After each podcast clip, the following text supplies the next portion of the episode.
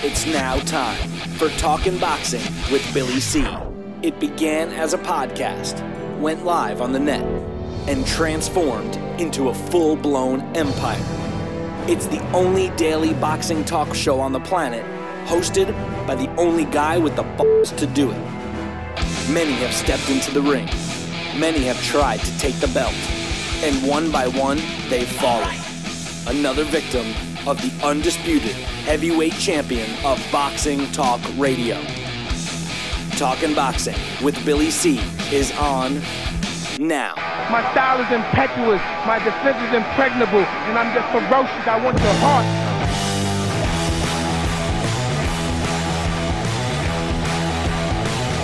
And we're coming to you live from the Billy C Studios in Lake George, New York. I'm Bill Calogero, and it's time for the Billy C Show. Good morning, good day, good evening, whenever you're listening, whatever you're doing. I hope you're doing okay. Today's show is being brought to us in part by Sal's Neighborhood Pizzeria and Italian Restaurant located on St. Simon's Island in Georgia. Check out the website, www.salsneighborhoodpizzeria.com, or give my man a call, 912 268 2328. 912 268 2328. Today's show is also being brought to us in part by my book, Tom Molyneux. From Bondage to Baddest Man on the Planet is available right now where all good books are sold, and you can get a copy of this book right now while you're watching or listening to this show. Just visit barnesandnoble.com or amazon.com. You want a signed copy? Don't worry about it. Visit our website, billycboxing.com, and click on the book. We got a busy show scheduled for you today. Lots of stuff to talk about in the news. We got Jeffrey Sussman scheduled to join us. He just put out a book about Rocky Graziano. Uh, we'll get him a little bit later. We got a bunch of emails, emails I didn't get to yesterday that we'll get to today. Some fights that had taken place, uh, a, a, decent fight tonight. Uh, and then Sunday morning, uh, we got a fight that we're going to uh, give our predictions, breakdowns, all of that happy stuff. But first, let's get started right away. Um, yesterday's main topic was the offer that uh, um, team Anthony Joshua made to Deontay Wilder to have the fight take place. It was $12.5 million. Um, according to multiple reports, Team Wilder has said that the offer of $12.5 million plus a rematch is an insult. Uh, keeping in mind that uh, Wilder, his advisors slash managers slash promoters, uh, Al Haymon, Shelly Finkel, Lou DiBella, uh, all are saying that it was an insult of an offer, despite being $10 million more than his previous uh, uh, highest paid fight. Joining me right now, uh, Sal Rocky Senecola. What's your thoughts on the reports that your boy has refused the offer? I uh, again, I like to hear this and see this uh, from the Jesus. horse's mouth. but yeah. uh, no, you know what? I would be very disappointed because first of all, you know, to make this fight happen, it takes uh, two parties willing to get in the ring, of course, and uh, you know that should be the goal, the for uh, the the the front, the full focal point of where they want to get to dance with each other. And the bottom line is twelve million dollars, twelve point five million dollars, really should not be looked at as an insult, considering it's over ten million dollars more than what he has earned in previous fights. Second of all like I said, Deontay, backload the contract where everything's going to be in your favor should you win. And you can make this sound like, hey, guess what? Anthony Joshua's got to get the most now because this is the biggest and the last time he's going to have a big purse like this because you're going to dethrone him and you're going to own him. The bottom line is, you know, take the offer. 12.5 to have a unification of, a, of the heavyweight championship of the world and, you know, like I said, you'll have a rematch clause. You bring it back to the U.S., and you'll be the guy in the driver's seat if you should beat him. And if not, you know, you'll still be in great contention. You'll still be on top of the game. Uh, you'll still have a benchmark reestablished. Uh, maybe not 12.5 million, but maybe several more million than what you have right now. Well, um, you know, I, I, the more I was thinking about this yesterday, uh, and I personally think that the 12 million, uh, 12.5 million alleged offer, um, was more than reasonable. I, I, I really I really thought so, Uh, but I did give it some more thought, and uh, I said to myself, uh, you know, maybe a percentage split does make the most sense. Uh, you know, there's rumors that this fight could generate uh, as much as uh, um, $100 million. I would think it could. You know, and with that said, you know, uh, 12.5 could be uh, very low. I, I, I think that the magnitude of this fight and for the reasons that this fight is, is taking place, not only to unify uh, the, the, the creme de la creme division in the sport of boxing, but the sport itself. Um, you know, I, on the one hand, dollars and cents, 12.5 million, 10 million dollars more than a guy has ever made before. And considering if he doesn't take that, how many fights would it take for him to make 12.5 million? At least four or five fights, even if he's fighting uh, slugs. Um, you know, on the onset, it looks like it's a no-brainer, but in the large picture, maybe a percentage a percentage split is more reasonable. Um, like, uh, you know, in my opinion, there's no way it should be a 50 50 split, uh, but uh, a 60 40 split, Anthony Joshua getting 60% is more realistic. That's my thoughts. Showtime, uh, they wanted to. They want to add to it. They they want to help negotiations. Uh, Steve Espinoza, who's a uh, pretty shady looking character. I don't know him personally, so but uh, he, you know, just judging on a book by its cover, he looks kind of shady. People have said he is. Um, he says, and I quote, We have vested interest in both guys. We feel attached to each of them. If we can help mediate, we will. We've, at, we've offered that. We're a key element of this negotiation. If we can grease the wheels in terms of getting a deal done attractively to everyone, then we'll do our best. I have no doubt that this fight will happen. It could be the next fight, it could be the second fight, or it could be in the spring of 2019, just like Billy C said. Uh, I don't think we'll see a drawn out negotiation because I see two fighters anxious uh, to stage a worldwide mega fight. But meanwhile, Sal, back at the offices of the worst sanctioning body in the sport of boxing, the WBA, they have stepped on the gas pedal, ordering the uh, Anthony Joshua versus Alexander Povetkin fight. We talked about that earlier this week. They've upped the ante. They are saying that they have 30 days as of April 5th to come to an agreement before they go to purse bid. So uh, I would think that this fight, uh, this fight, meaning Deontay Wilder against Anthony Joshua, better be signed pretty quickly uh, because the last thing that I would think that Team Joshua would, would want is a Povetkin fight to go to purse bid because then that Russian lunatic uh, of a promoter will outbid everybody and stage that fight in Russia. And we all know what kind of crazy things happen when uh, fights are staged in Russia. What do you think? well, I think, you know, like I said, Bill, the big fight that everybody wants to see is the one that we're talking about right now, and that is Deontay Wilder versus Anthony Joshua and for the Unification Heavyweight Championship of the world. Um, I, that's the only fight I really care to see in the heavyweight division. And what what the other other offerings and everything else, yeah, you know what? When you look at the big picture, I think the 12.5 in the realm of, of maybe a fight generating 100 million dollars. Maybe it could be uh, some kind of split on a pay-per-view level or something else there. And I think 60-40 is very fair for Anthony Joshua to uh, get the 60% and Deontay Wilder get the 40 and that would generate a lot of revenue for both fighters anyway. So, you know, th- there is some wiggle room there, and I think that Anthony Joshua should be a little more receptive to that. But I think the 12.5 guaranteed base is not an insult in that sense. Um, I think the percentage of the of the uh, revenue generated from uh, pay-per-views and everything else could sweeten the deal. I mean, the original offer was basically what seven. The alleged original offer was uh, 7.5 million or 7 million plus the U.S. or uh, all the pay-per-views for Deontay Wilder. That could have been an interesting scenario for him too. So I think um, there'll be a lot of people wanting to see this fight. I think it'll generate a lot of money pay-per-view, and uh, I think that that would be a fair share if they can negotiate a percentage split out of that. And I don't want to see the Povetkin fight. Got to sign, seal, and deliver this fight ASAP. Have you ever I'd seen say within two weeks? Have you ever seen Povetkin fight? No. Okay.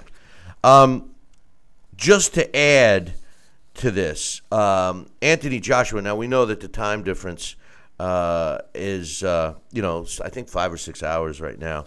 Um, but uh, my man Johnston, who uh, has a column up on BillyCBoxing.com, uh, gave me an update this morning just before we came on air, and um, Joshua made some comments about the fight with Deontay Wilder. Uh, all of a sudden, I, I believe that Anthony Joshua and his team are really trying hard to make this fight so that they don't have to fight Povetkin. I think that Pavet, if they have this fight signed, sealed, and delivered, then there's some wiggle room with uh, the WBA and Povetkin. I would think. Otherwise, uh, I, I think that the WBA would uh, would risk losing all credibility. Uh, and and Joshua, some quotes from Joshua today. Uh, he says, if it's a hundred million dollar fight, and they are happy with taking 60-40. And that, and and you know, I've been saying 60-40 for a long time, but rumor has it that Team Wilder has said publicly that they would take a 60-40 split, which is I, I think that's a reasonable split. I, I really do. I think Re- it's a reasonable yeah, split. yeah, regardless of, of the money. But listen to this quote, Sal. Anthony Joshua says, if it is a $100 million fight and they're happy taking a 60 40 split, I'll take 50 50. Give me 15, give me $50 million up front, and I swear I'll sign to fight that. Uh, I'll sign to fight tomorrow. Um, in other words, what Anthony Joshua is saying is, you know, you could people could say how much you want. If you give AJ fifty million, he'll sign and take the fight now. Eh, eh, You know, which I think is puts it in perspective. Uh, because you know, just because a fight might generate hundred million doesn't mean it profits hundred million. But anyway, he says they're not making offers like that, but they are talking about it. So uh, it's not real. Uh, we we've offered them a lucrative deal, and we're just waiting to hear if he's a serious or not. In other words, they're saying, "Hey, dude, put up your money, put the money up. You guys want to have the fight? You give me fifty million, I'll fight tomorrow." You know that Anthony Joshua is making it real, and the real part of it is the fact that Deontay Wilder doesn't have a team that could put the fight on. That's that's the truth, Sal. That's hundred percent the truth. Um, he says, and, and this is true too. Let me let me get this and get your thoughts. He says they like to jump on social media rather than email us back in a professional manner. I don't understand where they're coming from. Nevertheless, there's many heavyweights out there that are serious to fight. Uh, when he was asked about if he expects the fight to really happen, he says it has to happen. There's not really been many fights in the heavyweight division in history that haven't happened when you're talking about this level, this championship level. In terms of history, I think that this fight has to happen because it would be great for this era of the sport of boxing. And if it doesn't happen, it's a shame. What's your thoughts? I like that, and I agree with it because you know the bottom line is, I think the sport of boxing could benefit from this type of fight, this mega fight, and it, it could use it right now. And I think that uh, you know we'll be able to ride on this one for a while and uh, open up the door for other big fights. Uh, and you know we we hear all the rhetoric, all the hypotheticals, all the uh, intangibles. Well, let's make this tangible. Let's look look at it and put it all in perspective, and let's get this fight underway, and let's get the nego- negotiations to be uh, on a realistic level, and let's let these guys come and meet each other to dance. And and I think that is the goal. That's what should be drummed out, and that's what should be uh, iced and and and and surely clarified and and done, hopefully in a week or two. Um, it's got to be. I think they should. I think they have a reasonable foundation where they can carve out the percentages, the gate, this and that, and everything else, and come up with a solution. And uh, um, I, that's what I really think they should be doing: sitting down at the bargaining table and making this fight happen for the fans that want to pay for it. And that's it. Um, some other news in the heavyweight division. Uh, it was reported yesterday, signed, sealed, and uh, delivered officially. Frank Warren signed uh, Tyson Fury, and they have the his comeback date all set. It's taking place June 9th at the Manchester Arena. They are having, if it's not taking place now, they are having a uh, press conference to officially announce it to, right now, today, uh, in uh, England.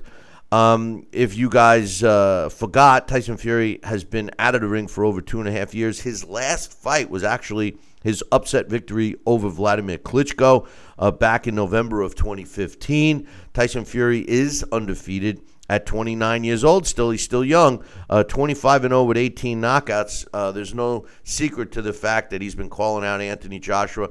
And Anthony Joshua against Tyson Fury in England uh, would be a huge fight.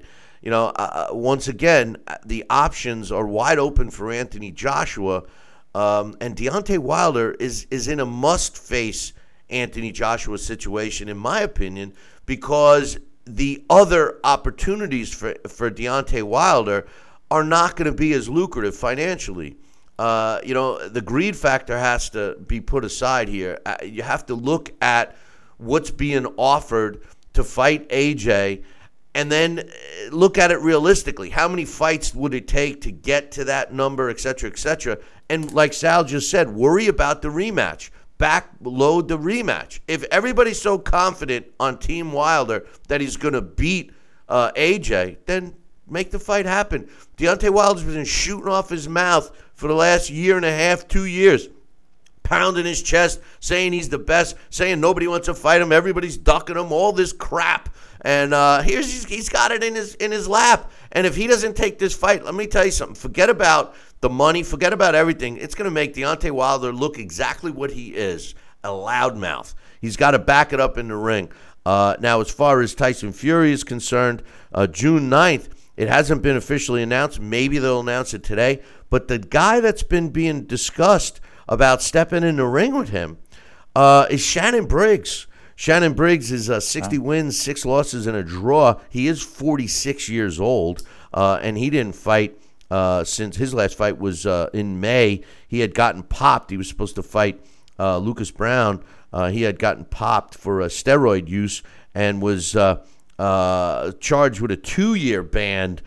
from the from performing, so that's obviously wow. up. So we'll see what happens with that. So that's what's going on in heavyweight news. We got a lot of stuff to cover today, so I, we're going to try to move on fast. You have a comment about that, Sal? I, I was going to just say, I wonder, I wonder, if Canelo Alvarez heard that comment about about the uh, Briggs being banned for two years for steroid use. Number one. Number two, let uh, Tyson Fury come back against Povetkin. There you go. I see once a fighter goes with steroids or some kind of juice or is accused of this or that or there's founded evidence of that nature I, I really don't pay much attention to those fighters. Um, yeah, well, you watch. Uh, Canelo is going to end up getting, uh, you know, a slap on the wrist. He'll be able to fight in September. And speaking of uh, Canelo, uh, Triple G is is running into some trouble. I, I, the old muscle move uh, took place yesterday. Gary Spike O'Sullivan which apparently was the guy that was most likely to face Triple G. He was a known commodity, had fought on HBO. Um, apparently, they have pulled out of the fight. Uh, what has happened in the last uh, 48 hours is uh, Triple G and his team and HBO have made what I think is the right move by pulling that fight off of HBO pay per view and have made that on regular HBO. Now, as a result of that, HBO's boxing budget has been slashed the last couple of years, and their biggest fights where they can make some money is on pay per view, of course. Uh, but by moving it to HBO, it kind of hurts them financially. So, therefore, according to multiple reports, the money offer to Gary Spike O'Sullivan was a lot less than it would have been if the fight was on pay per view, which doesn't really make sense because that fight I don't think would have generated big pay per view numbers to begin with. Uh, but uh, keep in mind, Gary Spike O'Sullivan is signed with Golden Boy. They turned down the offer that was uh, uh laid out to him. So now Triple G is looking at uh, you know the possibility of facing uh, uh, Sergey Derevyanchenko. Now, Sergey Derevyanchenko is a mandatory for the IBF belt that uh, Triple G has. And the WBC belt that he has was Canelo was the mandatory. Um, he Billy Joe Saunders has the other belt, but they they can't fight until June. And then Demetrius Andrade apparently. Uh, I don't know if Triple G's team uh, doesn't want to fight him or if the money hasn't been uh, enough for, for Team Andre. I don't know, but it's starting to get messy, Sal. And uh, it seems to me that fighting on on uh, May 5th might not be the smartest move for Triple G. I said this weeks ago. I, I, I think the smart move would have been for him to go fight Billy Joe Saunders in June. What's your thoughts? Well, Billy Joe Saunders, I, I, I am almost, I'm going to say this. Uh, I'm almost getting the feeling that maybe Triple G's camp doesn't want that uh, uh, Billy Joe Saunders fight to happen right now um, or in June. And I, will tell you, not for any reason other than okay, he was focused on uh, um, Canelo Alvarez for for May 5th. And you know, there's there's a lot to be said about that. When a fighter has somebody in mind, he's training for. It's his incentive. He has his picture on the wall. He's looking at him. He's training for him. He's going against his style. Then all of a sudden, it doesn't happen. You know, it, it's a whole kind of roller coaster where okay, now I got to get emotionally charged and up for this fight and this and that. And I think Spike O'Sullivan made a mistake by maybe not going through with this fight because he, you know, he's an action-packed fighter. He's he's a dangerous fighter. He could he could have pulled an upset, or he could have at least had a great showing against uh, Triple G, which would have propelled him up. I mean, basically, he's not a household name just yet, uh, Spike O'Sullivan, but having an HBO platform and uh, having a, a, sure maybe the purse wasn't going to be quite the quite as much as it was on a pay per view, but still you have an HBO in your living room platform, and uh, against one of the most feared middleweights uh, in the world today, and all eyes are going to be on you. I think it would have been a great, great opportunity for Spike O'Sullivan to get in a ring there with Triple G. And well, I think maybe now they should pull the whole damn plug and, and start from scratch and see what's going on with the negotiation uh, process on the table. Well, I you know it it all boils down to money. Uh, and you know, to be honest with you, um, the truth of the matter is is that uh, uh, we got um, you know a situation here where Triple G is in a rough spot. You know, Canelo uh, cheated, and now Triple G is uh, is paying the price. I, I, I don't I don't understand that. You know, um, it's uh, it, it's it's it, it's stupid. I do you do you think that he's being held hostage here? Triple G? Yeah. I don't think he's being held hostage. Um, I think maybe the powers that may be are are still deciding what Canelo's fate's going to be in the short term, and maybe they're going to. I use the term the minutia coming into play, and and the, the, fight will happen against Triple G, just not on May 5th, uh, and Canelo Alvarez just not on May 5th and maybe that will be uh, pushed back if the other mandatories aren't going to come into play and, and, and start stripping of all these belts. So I, am not really sure. We've got to see what the Nevada State Athletic Commission is going to do about the situation with the uh, Canelo Alvarez and a ban or the, or suspension or whatever it might be. We're still I still haven't heard anything solid about that as far as any time frame. And like I said, I, I think Triple G uh, is not really being held hostage. But I think that uh, you know he's been more than willing to try and fight on May 5th. Um, and for whatever reason, it's not going to happen. So I think I would just up camp and, and, and pull the plug and and just uh, wait and see what uh, what does happen. Well, uh, again, I, I think that in a way, in my opinion, I think that uh, uh, Triple G is being held hostage by uh, Golden Boy. And you know the the thing is is that Canelo, and and realistically Canelo uh, is a uh, is a is a is a fighter who was caught cheating, and now the ramifications and repercussions uh, of this seem to be hurting Triple G. You know, Canelo's the cheater, and now Triple G uh, is is missing out. All he wanted to do was maintain his schedule and fight on Cinco de Mayo like he's been training and preparing for. This is one of the main reasons why I feel that a, a counter stance has to take place. Triple G needs to say, all right, Canelo, you want to play games? Forget about May 5th. You know, nobody fights May 5th. Canelo, uh, Triple G should go and and and uh, go after Billy Joe Saunders, and then wrap it up, man. You know, I mean, he does not need Canelo. I I can't stand when special treatment is made, and that's what's taken place uh, with Canelo. Even though he's been, you know, even though he backed out of the fight and his official sentence hasn't been handed down yet, he's getting special treatment. And you watch, he's not going to get any more than a couple of month ban, and they're going to retro that uh, back because he hasn't stepped Original in the ring. yeah. Right? They're gonna, they're going to go all the way back Original to that. test. Exactly. You know, so so they you know they're going to play games, Sal, and and and and Triple G, you know whether his team doesn't have the juice or what, he's he's paying the price ultimately.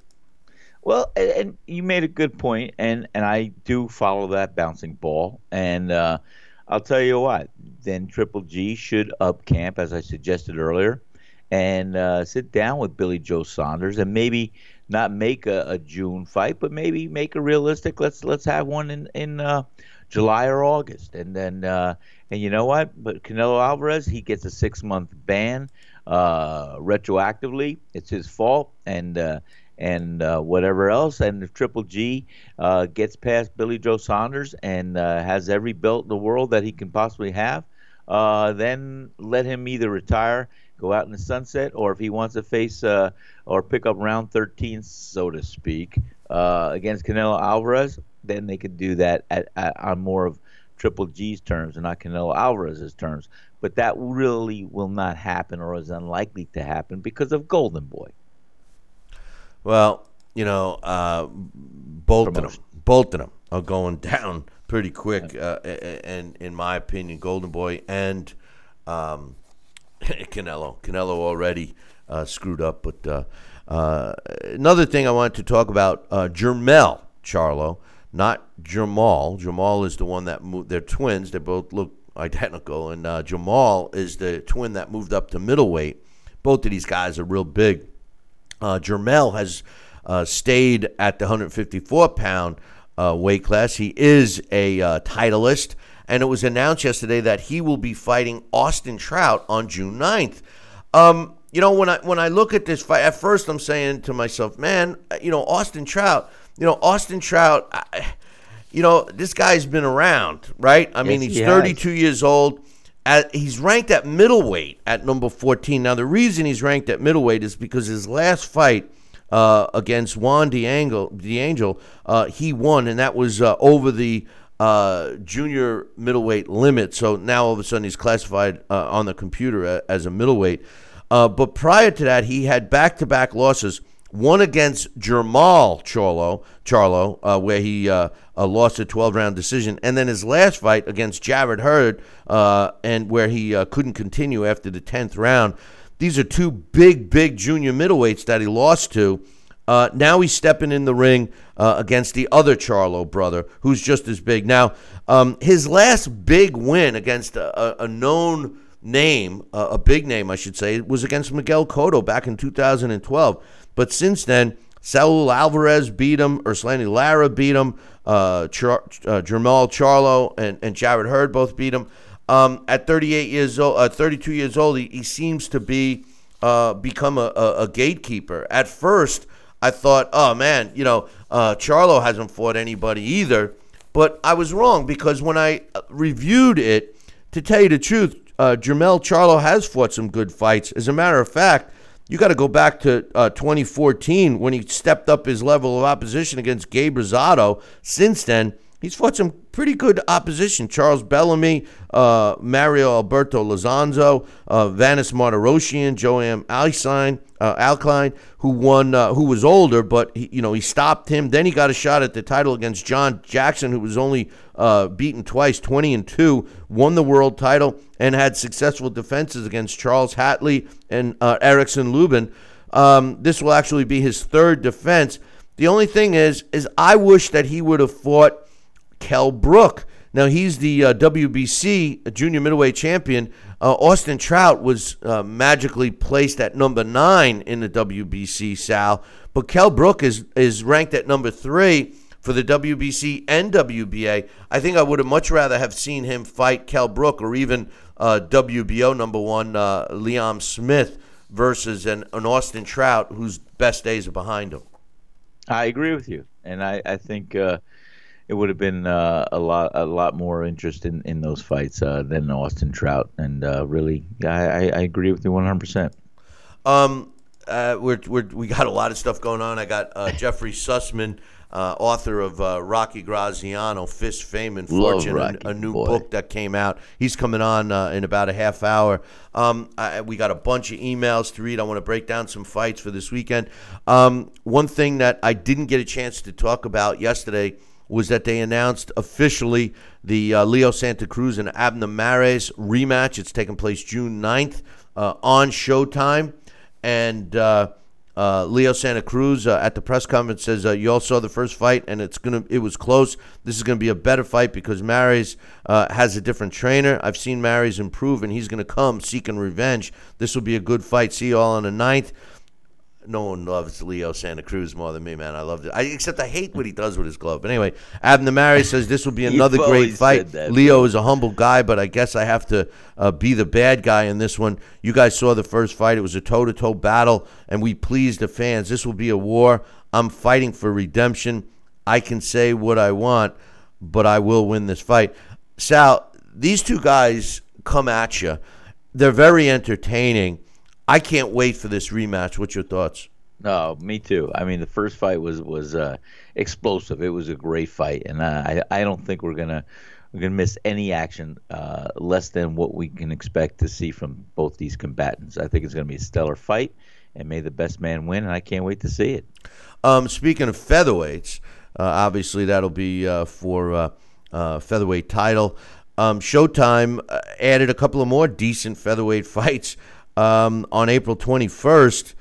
Uh, you have uh, Nonito Donaire going up against Carl Frampton uh, for the interim WBO featherweight title. Then uh, a couple weeks later in May, uh, IBF world champion Lee Selby uh, puts his belt on the line against Josh Warrington. So these fights are, are going to be broadcast on Showtime's social media platforms. So a lot of people are getting into the streaming, something that uh, I knew was going to be the future of the sport. And I had wished that uh, Sal would have uh, listened to me about five years ago, and uh, uh, we would be in a different position today. But uh, unfortunately, we're not. But in any event, hey, listen, we're going to take a short break. When I come back, um, there's a fight on tonight that is is definitely worthwhile. There's also a fight that's taken place on Sunday in the morning. It's out of Japan uh, that I want to talk about. But uh, but first, we'll we'll give you the uh, breakdowns and predictions for a fight that's taking place tonight, and another guy that we had already talked about. Uh, that's going to be on that card. Unfortunately, we won't see him on TV. So uh, we're going to take a short break. If you noticed, we're only taking two breaks today. Uh, one now, one and a half hour, and uh, that's it. A lot of stuff to cover on today's show. So don't go anywhere. Uh, we will be back in two. Billy C will be right back. Check out BillyCBoxing.com now or feel the wrath of the mighty mustache. Oh, that hurts. Why are you doing that to my face? I hate you. I hate you. That's BillyCBoxing.com. Consider this your warning. C. Interact with the show at BillyCBoxing.com.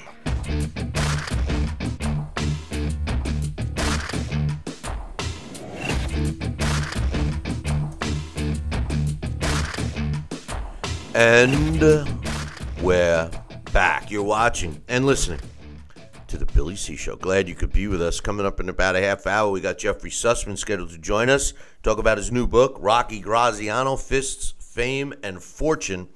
Uh, I love the book. I got to read it. Uh, so we're looking forward to have Jeff back on. If you recall, he was on several months ago with his book on Ali. So, uh, anyway, um, there's some fights this weekend that we're going to get to a little bit later. But there are some fights uh, right now uh, that are taking place. Well, not right now, but there's some fights that are going to be taking place tonight. Uh, and I will talk about the fights tonight and the ones that are taking place on Sunday morning uh, before we get into some emails. And I got a bunch of them, so we're, we're playing catch up here. Tonight on uh, on on Thursday. It's Thursday, obviously. Uh, what we're going to be uh, uh, seeing is Francisco Vargas, the return of Francisco Vargas, uh, going up against uh, Rod Salika in the main event, and it ought to be a, a decent fight. I, I, guess. I mean, I like Francisco Vargas big time. I mean, there's. I, I'm not so sure if there's many people that that don't like uh, this guy. I mean, he's an exciting fighter, and you know he comes to fight. He's a fan-friendly fight. He's a former world uh, junior lightweight champion. He's currently ranked at number five in that division. He's 33 years old. You know, it's funny. Yesterday we did the uh, blast from the past, and we were talking about uh, Wilfred Benitez, and he was pretty much a spent fighter when his uh, last fight took place, and he was 32. Now we see these guys even in the lower weight class, fighting well into their 30s. And Francisco Vargas, who's an action packed fighter, a kill or be killed style fighter, and he's still fighting at 33. His record 24 wins, 17 coming by knockout. He's got one loss in which he was stopped, and that only loss was against uh, Miguel Berchelt, who we uh, saw uh, out of California uh, take his title away uh, back in January of last year. He does have a couple of draws. Um, he uh, he fought. Uh, uh he won his title against uh, Takeshi Miura in in 2015. But leading up to that, he he fought some really good opposition. beginning in 2013 against the Corpus Christi kid, I love this kid, and at that time he was 18 and two uh, beat him, then beat Abner Cotto, who was under, uh, who was only once beaten at the time. Abner Cotto was a, a, a up and coming prospect. Uh, Vargas beat him. Then he fought Juanma. Juanma Lopez knocked him out in three rounds in 2014. Genaro Camargo, uh, a veteran, stopped him. Will Tomlinson, once beaten, stopped him. He won the title, like I said, against. Um, Urara, and then uh, he had a, uh, a, a tough 12 round fight with Orlando Salido, in which it ended up as a draw, a majority draw. Uh, he kept his title and then lost it to Berchelt uh, back in 2017. He did get back up on the horse and beat a quality fighter in Steven Smith. It had to go to the scorecards early for a, because of a cut. That took place in 2017 in December. So he's kind of picking up where he left off. He steps in the ring with Rod Salika. Rod Salika is ranked at lightweight. You know, one of the big hangups I have, Sal, is that a lot of these young, good fighters are always fighting smaller opponents, guys that they force to move up. When I was looking at the uh, uh, fight for Charlo and Austin Trout, I'm noticing on the records that a lot of the guys that face both Charlo brothers are fighters that are smaller that were forced to move up in order to fight these guys real quickly before I get to Rod Salida, what's your thoughts on on you know, you know how I feel about things always swaying in one fighter's way all the time. What what do you think about fighters that fight guys that are always a weight class smaller? I, you know, it, it's.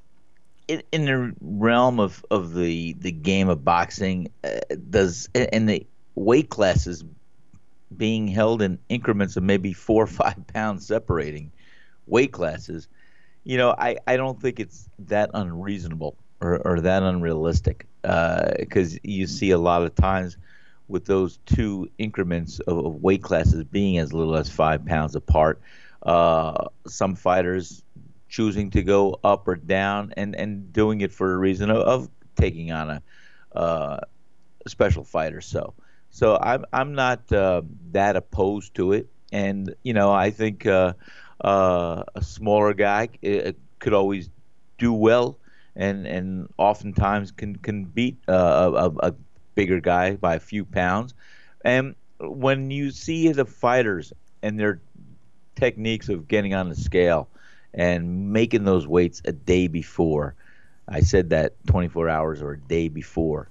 Uh, a lot can happen where a fighter can put on some weight. So that's why I, I'm not a big fan of uh, the strategy involved and also what happens with a, a day before weigh-ins. I, I, really feel we should go back to the same day weigh-ins, and we may see a little bit less of, of uh, things like that. And uh, surely uh, it, it, doesn't bother me, but uh, I, I, just uh, am a big fan of the same day weigh-ins for a multitude of reasons. Well, unfortunately, we don't have same day weigh-ins, and I agree with you. I think that um, it's better for the sport. Uh, we would, uh, I feel that we would have more realistic weight classes. I mean, um, some people's body and chemical makeup gives them the ability to dry out and make a weight that when they rehydrate, they're putting on 10, 15, even 20 pounds in a 24 hour period. The end result is you're getting, uh, you know, guys that are that are like like what we saw last weekend uh, you know, a guy fighting in, in a in a junior middleweight division who clearly was a cruiserweight on fight night. Um, but but but it, it it goes a little deeper than just that, Sal. Because my point here is that a guy that can do that, a guy that has the chemical makeup that can, de- you know, lose weight, dehydrate themselves, and lose 15 or more pounds overnight, make a weigh in uh, and then gain that weight back after they have a couple of glasses of water and, and a meal. Um, and they're constantly seeking out other fighters that don't have that ability and are even in a smaller weight class. The end result is you're seeing them uh, two and three weight classes above on fight night. To me, that's not challenging. You know, the, the thing I love about boxing or what it, the way it used to be is I like the challenge. I like to yes. see two fighters that you know you, you say to yourself i mean uh, you know what you used to do years ago you go to a live fight and and i'm sure you did this too sal you go to a live fight and you, are there with a couple of buddies or whatever, and you just pick uh, trunk colors. You know, I'm going with the guys wearing the dark trunks tonight. I'm going with the guys in the red corner or the blue corner, or, or you get to flip a coin and pick a guy for each fight. Yeah. And and you know, uh, you you had a chance of winning. It's not so much the case today. You know, I cover fights all over, and in most cases, the promoters' fighters are in one corner, the the opponents are in the other, and you can watch. Very rarely do the other corners win, and and the odds are always stacked. And uh, it, it what does, they call it the A side and the B side. Well, they shouldn't. There shouldn't be an A side and a B side. You know, I, you know, in boxing, you, are supposed to, you know, when you got into the sport, I know it's called prize fighting and people got into it for money, but there was also a, a manner of, uh, you know, pride and, and uh, you know, uh, like the way fighters want everything in their favor, you know, uh, like what's happening to Triple G now. You know, he, he ends up forcing Canelo, uh, forcing Canelo's hand to, to back out because Canelo's a cheater, uh, at least this time. Uh, and now Triple G is losing out, you know. So anyway, back to the fight, Francisco Wait, Var. Go ahead, go ahead. You, you just said something important. What you said was yes, decades ago, it used to be even maybe more than just a few decades ago. It used to be the rules and regulations were in place, and the fighters had to conform and abide by those rules and regulations. Today, they're tweaked, they're leveraged, they're done this, they're done it's it's a different game, and it's not as uh, uh, comforting to know that you know there is some wiggle room in some of these rules, regulations, and everything else. It should be sign, set, deal, hardwired for for what it was and what it should be, and that should be it. Yeah, well, I mean, you know. Listen, you can't have knockout dragout fights every single time. No, but what you, you can have is even fights in terms of weight class size, etc. Yes. You know, and that's, what, what irks me. But anyway, Rod Salika, he's ranked at number 94 in the lightweight division. So, you know, uh, technically he's he's uh, bigger uh, than Francisco uh, Vargas, who's five foot eight. Even though physically he seems way smaller. If you've seen the weigh-in pictures and stuff, he's five foot seven. Um, his record is 24 wins, four coming uh, by knockout and he's lost four, in which he was stopped one time, and that was when he stepped way up in class and fought Danny Garcia. If everybody remembers the beating that Danny Garcia gave, him, knocked him out in two rounds. Um, Rod Salika, uh, when you look at his 24 wins, obviously he's not a power puncher with only four knockouts, but every one of his four losses was when he stepped up in opposition. He got knocked out by Danny Garcia. He lost uh, against Ricardo Alvarez in 2013. Uh, he also lost uh, against Donovan Spivey back in 2012. And uh, his other loss earlier in his career against Guillermo Sanchez. And I chuckle because I watched Guillermo Sanchez many, many times. He's a fighter out of upstate, uh, western upstate New York. Um, but uh, but anyway, uh, he does have a good win against uh, Monty Meza Clay, which was a uh, ranked fighter uh, in 2014. But uh, but right now he's going to do his best to hang in there at 35 years old, uh, fighting Francisco Vargas. I, I, think this is a comeback, and let's get Francisco Vargas another world title shot kind of a fight.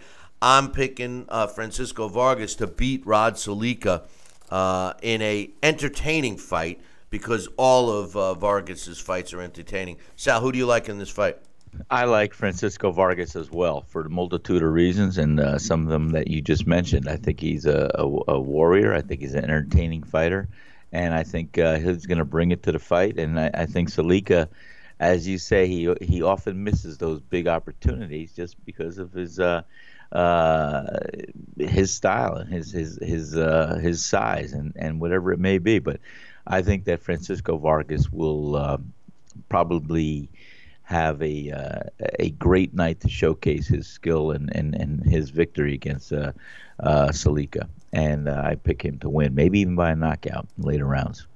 Um, the next fight I'm going to uh, talk about is happening Sunday on ESPN. And when I say Sunday, I wish all fights were like this. 8 a.m. I'm an early riser. I'm up at 4 a.m. every day. So 8 a.m. you know is perfect for me.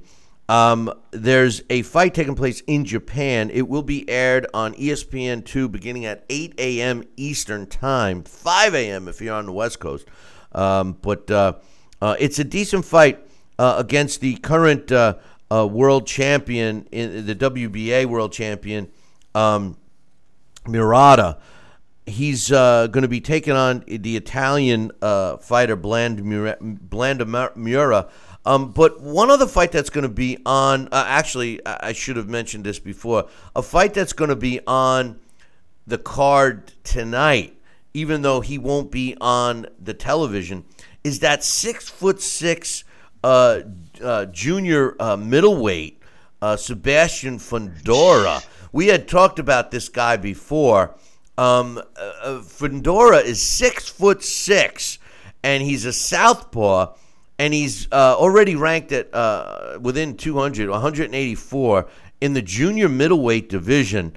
Uh, he is undefeated, 8 0 with four knockouts, and he's fighting again. It's going to be interesting to see this kid as he progresses, south. Six foot six in a junior middleweight division. He's 20 years old, so we know he's going to fill out.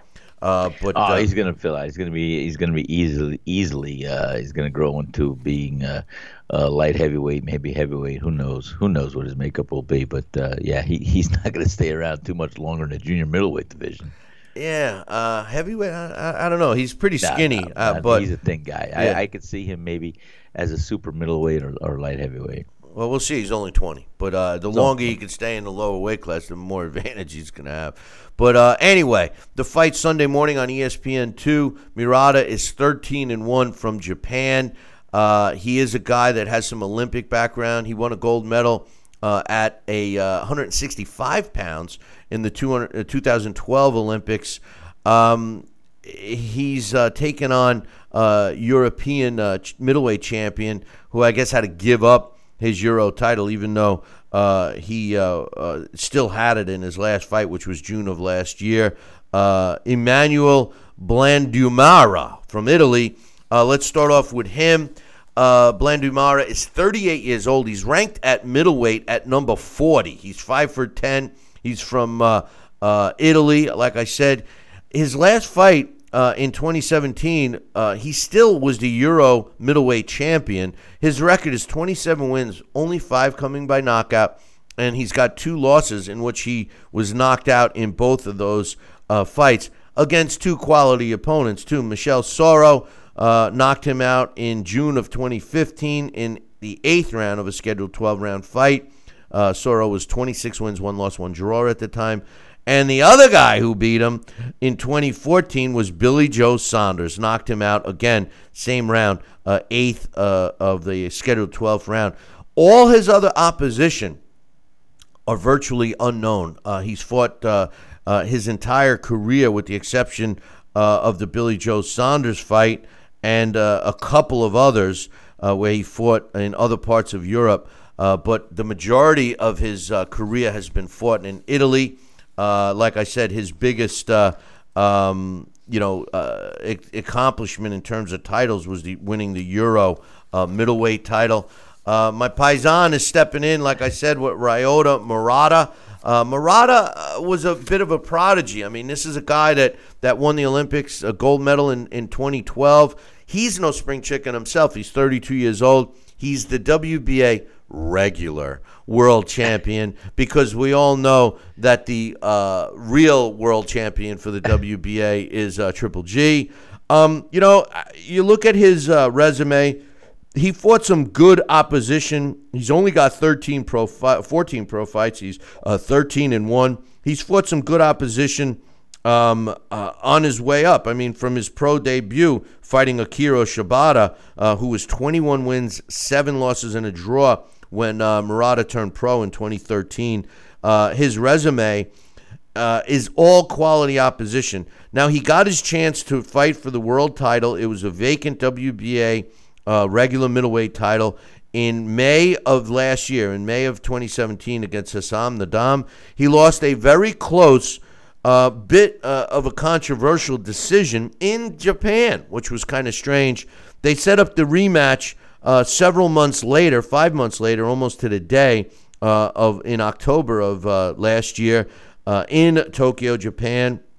This time he beat uh, uh, Hassan N'Dam. Uh, Hassan N'Dam couldn't continue after the seventh round, and and I was watching that fight. I was on the road somewhere. I remember watching. I think it was up at Turning Stone, um, and I remember watching this fight because it was on early in the morning as well. And I thought Hassan N'Dam was doing well, and then all of a sudden uh, retired on, on a stool, giving Murata the championship. How's this fight going to go Sunday morning? I'm interested to see because I'm looking for some improvement with Murata. Uh, I know his opponent is a come at you kind of a guy, but his weakness is his chin. I'm picking Murata in this one as much as uh, it hurts me to go against a fellow Paisan. What do you think, Sal? well, uh, you make a good case here. I, I was looking at uh, Emmanuel um, uh, Blandirama. I'm not sure if I'm pronouncing his name. Blandimirara. Right, yeah. Blandimirara. We'll call him Paisan. Right. And uh, anyway, I think that uh, he's going to come up short. I think Murata is, is going to be, you know, this is at a point in his career. He he's been pro now for what five years, and uh, 13, uh, 14 total fights is is not really an overly busy fighter. So I think he's got to get back up uh, and and be in the showcase and be in the limelight. And I think this is his opportunity to try and uh, move forward with his career because, as you suggested, he's not a, a spring chicken as well. So uh, I, am also going to pick Murata. Um, so those are the those are the two uh, uh, you know main fights that we have. It's kind of a slow weekend. Um, a programming note: we will not be doing a live show tomorrow or Monday, uh, so uh, we apologize in advance for that. Um, let's get started with an email or two before we have to uh, going before we have to go to uh, to a break and, and bring Jeffrey Sussman on. Um, first one is from uh, my man Jesse, and uh, his subject says Conor versus Floyd in MMA. He says, "Hey Billy C and Sal." Uh, we should just let these arrogant, self-centered loudmouths fight each other and make their money in whatever rules they want basically a super fight freak show in MMA. We got Conor saying he will be the face of boxing and he can KO anybody, but in but when he loses him in MMA, he says that they're too big, etc., etc. Um, he only wants to fight stand up in MMA with punches and kicks. Uh, he's not a, a, wrestler and submission artist. He avoids guys who can wrestle or submit. He is own he is his own believer in distance, timing, and combos with his punches in MMA. It takes years for Floyd to know excellent kicking and wrestling, grappling, and submission skills, so it's not realistic. Conor has been doing MMA for 10 years and Floyd none. So why not a Floyd versus Conor in stand-up MMA since Conor uh, only likes to punch in MMA? Should Floyd promote his fighters since uh, they only fight once a year? Um, a different topic, I guess. But, but uh, listen, I could give Floyd a pass for not being allowed to take a fighter down, but to prevent if he's going to fight in an MMA cage, he's asking not only to prevent the down uh, excuse me ground game, but he's asking to prevent kicks, elbows, uh, anything like that. Uh, so I mean, if he would say, okay, you can allow kicks and knees and all of that, uh, but you can't throw a, a guy to the ground, no submission holds. That is a is a happy medium, in my opinion. But to suggest that he's going to go and fight in what he's calling an MMA fight, but yet you can't do anything that makes it MMA, is ridiculous. It's a scam. Uh, but uh, but I think that it, it, would be more realistic and more profitable, to be honest with you, for the, for for everybody involved, if they would allow uh, kicks of some kind. What do you think? Well, you know what I think. I mean, this is gonna if you leave it to Floyd Mayweather, he's going to have a boxing match inside a cage, and uh, you know we all know what's going to happen then and there. Uh, you know, hey, it, it was easy. You know, when you see Conor McGregor coming from the MMA world, going into a boxing ring and, uh, and adhering to the boxing rules and regulations, he's out of his element. And Floyd did what he did to to show just that cause, just that end. Same thing would happen if Floyd was to go into an MMA cage and abide by the rules and regulations of the MMA. He would be flipped all over like a like a like a wet tuna on a, a boat deck and uh, trying to get back into the water, and uh, uh, the ring being his element, not the not the cage. And uh, I think Conor would really just have his field day of revenge uh, on that level. So what does Floyd have to do? He's got to negate some of the rules and regulations of the MMA and make it more of a boxing scenario inside of a cage. I don't think it's it's good. Can they sell it? Yeah, they could sell it because they got they got the gullible fans that want to see something like that, and they'll spin it, they'll sell it, and it'll happen. And uh, but no, I, I think if there's going to be a crossover, one sport goes into the other, the other goes into the other one. They got to abide by the sport they're choosing to cross over into. Listen, if they wanted to have a rematch in boxing, just have a rematch in boxing. That's it. Don't say that you're going into MMA, but you can't kick, you can't do this, you can't do no, that. It's, it's, it's a joke. It's it's a scam. But uh, anyway, the last uh, and and by, by the way, uh, Jesse's comment about um, you know his fighters only fighting once a year. You know, I, have said this uh, uh, a, a long time ago. You know, if if if Floyd was smart which I honestly don't think he he really is. you know, um, I, I I think he's made some good decisions, or, or somebody's advising him. And and if if it's him making all the decisions, then I'm totally wrong. Then he's he's he's a genius.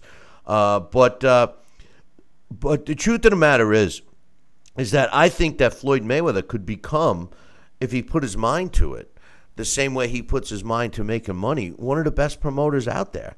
And I uh, think that Floyd should focus on that. And and and you know, we need a top promoter in the US. We need it. We don't have it. Golden Boy's not the one. Top rank is, you know, I mean, they're there, but it's Bob Arum. You know, we need some new blood. Floyd Mayweather and Mayweather Promotions could be that void. They could fill that void. He's got a couple of decent fighters, but the pro- problem with Floyd is he's got to let go of his ego first.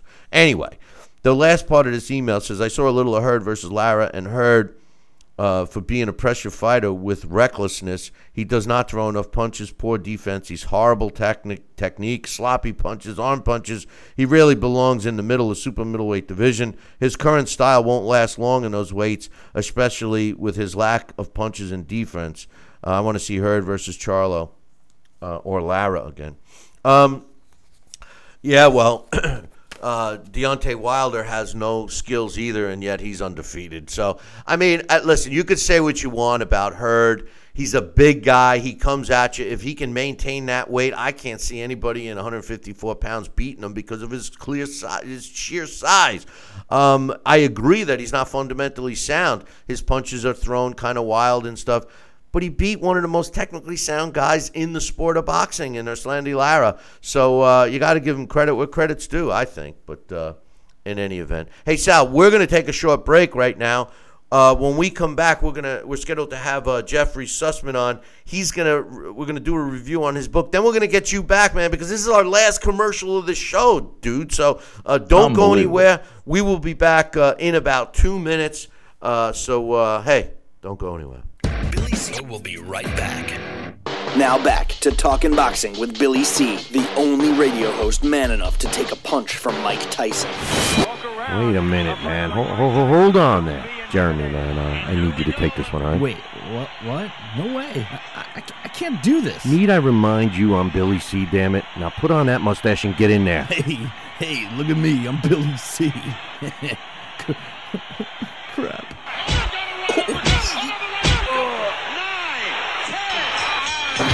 The undisputed heavyweight champion of boxing talk radio. It's Talking Boxing with Billy C. Now back to Billy C. Interact with the show at BillyCBoxing.com.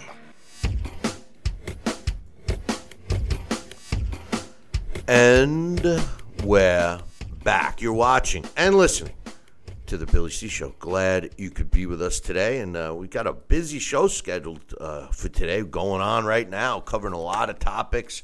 Uh, and uh, right now, uh, there's a new book out. Uh, it's called Rocky Graziano: Fists, Fame, and Fortune. And uh, Jeffrey Sussman is the author, and uh, Mr. Sussman is joining us right now. Uh, good morning, Jeff. Good morning, Billy. Nice to see you. How you doing, my man? Uh, another great book that you put out. Uh, tell us uh, what made you do this one. I know you're. I know you were personally a big fan of Rocky Graziano, right? Was that the main reason why you wrote this book?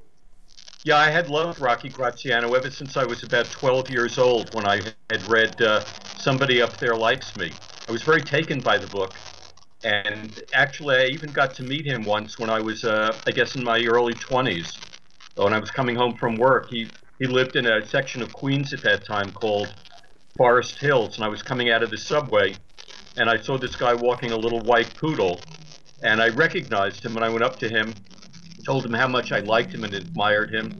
He thanked me very much. Said he had to get the dog upstairs because if he didn't feed the dog pretty soon, the dog would take a bite out of his ankle. Um, eh, listen, you got some really bad uh, feedback going on. Um, I, I don't know uh, what it is, but uh, hopefully we can we can keep going here. Um, but uh, Jeff, you know, one of the things that I enjoyed about the book was the fact that you you you seem to uncover. I, I thought I knew everything about Rocky Graziano because, like you, he was a, a, a big favorite of mine. Not only was he an exciting fighter inside the ring, but he was a character outside the ring, something that we're lacking uh, today. But but your book kind of opened my eyes to some things that I, I didn't know, um, eh, which was a surprise because I thought I knew it all about this guy. Um, was that what you set out to do? Did you did you did you try to, to write a book about Rocky that no one else was able to have that information, or did you kind of uncover it along the way? I think I uncovered it along the way. I didn't go into it with any preconceived notion of what kind of person Rocky was. You know, I knew that I liked him. I had watched a lot of his fights on YouTube. I felt a real affection for the guy. But uh, as I went along doing my research, I uncovered things that I didn't know before, and I found it very interesting. Well, what was your favorite fact that you uncovered? Tell me, uh, tell me what uh, you know you enjoyed the most. Uh, you know, because I, I know there was a couple that I did for sure. Well, I I enjoyed uh, learning more about his encounters with uh, Tony Zale, w- which was so important to him. I was also interested in his relationship with his manager, Irving Cohen, and how Irving Cohen became a substitute father for him and guided his career with a great deal of patience and understanding, as did uh, Whitey Bimstein, his trainer, and later on uh, Al Silvani as well. he was very fortunate to be surrounded by these three men who contributed enormously to the success of his career. You know, I I uh, I knew that he had a rocky relationship with his father, but I, I never realized the extent of it till I, re- I read your book. Uh, that had to be uh, really hard on on uh, a young Rocky Graziano. Absolutely, I, I I think a lot of the anger that Rocky felt came from the abuse that he suffered as a little boy from his father. His father was a failed boxer, and he took it out on Rocky. You know, he, he when Rocky was just uh, four, five, and six years old, he'd put boxing gloves on him, and then put boxing gloves on Rocky's older brother, who was four years older than Rocky, and get the two kids to fight. And because his older brother was bigger and stronger, he was always beating up Rocky, and, and the father encouraged that. Rocky had a lot of anger towards both his father and his older brother, and he dealt with his older brother years later. he uh, he beat up his older brother w- when he was a teenager. Um, what about the Jake? Uh, there's always discussion about the Jake LaMotta fight that never happened. Can you give us some insight of some reasons why it didn't? I know there was an injury at one point, but uh, was there any insight of why it never happened? Was there anything that we don't know? I, well, I, I think these two guys really liked each other very much. They met in, in reform school, and they became very close friends. There was also a significant weight difference between the two of them, and I think Irving Cohen felt that it really wouldn't be a great match for Rocky. He thought that these two men were real brawlers. Both of them had a similar style of fighting, and they just would have beaten each other to a pulp. And Irving didn't see any value in going forward with that. Uh, but they but they did come close to making it, right? They did, they Yeah. did, and then it, it just never happened. You know, one other thing about uh, Rocky that I, I always admired. I mean, you know, by the standards in which he fought uh, in his era, he made good money in the ring. But Rocky was extremely successful outside of the ring. Tell us about that and how uh, you know how he took advantage of, of that popularity. Well, after his boxing career ended, he uh, did a, a a regular TV show with a comedian named Henny Youngman. It was called the Henny and Rocky Show, and Rocky played a straight man to Henny Youngman, and Rocky would ask a question, and Henny Youngman would answer it with a joke. So, for example, one time, Henny said to Rocky, "A good friend of mine just came back from the doctor," and and Rocky said, "And what happened?" And Henny said, "Well, he was uh, told that he only had six months to live." And Rocky said, "Gee, that's terrible." And then what happened? Well, the doctor gave him a bill. Oh, and what happened after that? Well, th- my friend said he couldn't pay the bill, so the doctor gave him another six months to live. So, so they would do kind of these kinds of jokes back and forth, and it was always after the uh, Friday night fights usually. And the show would last for anywhere from 15 minutes to a half hour, depending on when the fight ended. You know, Henny Youngman uh, wanted to go out on the road a lot, so eventually the show came to an end. But then a man named Nat Hiken, who was a developer and creator of a lot of very successful TV shows, uh, decided that he was going to produce a show for a comedian named Martha Raye. And he was sitting around with one of the producers and the advertising agency that uh, supported the show. And they were saying that Martha Raye needed a boyfriend. They needed somebody who was sort of dumb, couldn't talk too well, somebody like Rocky Graziano. And then someone said, hey, well, why don't we get Rocky Graziano? and uh, Nat Hiken went down to Stillman's gym and met Rocky and said to him, uh, do you have an agent? And Rocky said, I don't have an agent, but I have a friggin' manager who's over there. You want to talk to him? so th- Nat Hiken and, and Irving spoke, and then they spoke with, with Rocky, and they offered Rocky a regular part as Martha Raye's boyfriend on the show. He would be known as the Goomba. And people loved him. He was so popular and became such an integral part of the show that after just a few months, they doubled his salary. And it, it helped to make Rocky into a, a big star on television. He became so popular that he wound up doing 3,000 TV commercials. And he said that he probably made more money from doing TV commercials and, and guest appearances on television and in movies than he had as a boxer. Yeah, no, I, I, I, I knew that. You know, one of the funny things uh, uh, that I always remembered about him was uh, you know his his uh, criminal background is was well documented. Uh, uh, the the service, uh, AWOL, all of those things. Uh, but I, I, I, think it was after his boxing career when you know he he was asked about it once again. He says, you know. Uh, I, I, I didn't. I only stole things that began with an A. You know, a car, a, a car, a truck, a, a house. You know, whatever. And and uh, he ha- he had those. He had that kind of uh, Bowery boys. You know, uh, like he would have fit right in with Slip Mahoney and and Satchmo. You know, but uh, um, he he did a lot of commercials. Didn't he do Meineke? Was he was he a Meineke guy? I think he did Meineke, and he also did the Lee Myles transmission. But his biggest one was the uh, Post Raisin Bran cereal. He became the actual spokesperson for that uh, uh, cereal, and and he did a whole bunch of different commercials for them where he played different characters: a sailor, a tugboat captain, an explorer, a soldier, all kinds of things. And he usually played off against one little kid or a group of little kids. Yeah. Now, uh, when he passed, I remember it, it had all the headlines in the New York papers. Um, he uh, he kind of he, he was battling uh, an illness, right? Uh, or uh, but he still kind of died suddenly in a way, even though everybody knew he was sick, right? Tell us about the, his death. He, he had congestive heart failure, and, and, and he had been battling it for a long time. I went to his uh, funeral service at, at St. Patrick's Cathedral, and there must have been a thousand people there. That, that that's how beloved uh, Rocky was. People just adored this guy, and and they showed their appreciation and their respect and their affection for him by th- this enormous turnout uh, for his funeral. You know, Jeff, one of the things that uh, I, I, you know, I said it in the beginning uh, of this interview, and, and I, I feel very strongly about it. You know, one of the, even though we're we're in a resurgence of the sport of boxing right now, and, and it's been going on now for, you know, I would say you can make the argument for two years now. One of the things that we are lacking is characters, just like Rocky Graziano. Do you think that that type of character, and I'm not saying a copycat of him, but just somebody that you know fans can relate to, do you think that is extinct in the sport of boxing, or do you think that we could see another popular character come back at some point in time?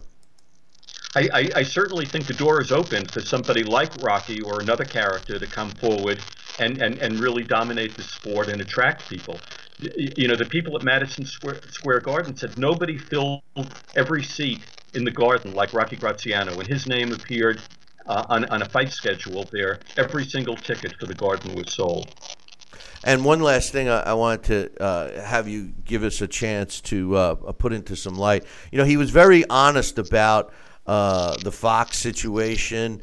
Uh, tell us about that. I mean, was that something that you uncovered that he was uh, uh, that he was kind of battling himself over before he came forward with that, or was forced to?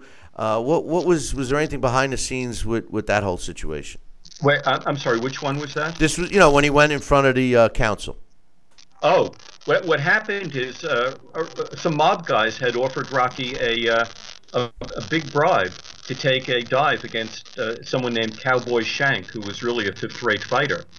And Rocky realized that if he took a dive against this guy, his career would probably end. And if, if, if, if he um refused the mob, they might wind up killing him.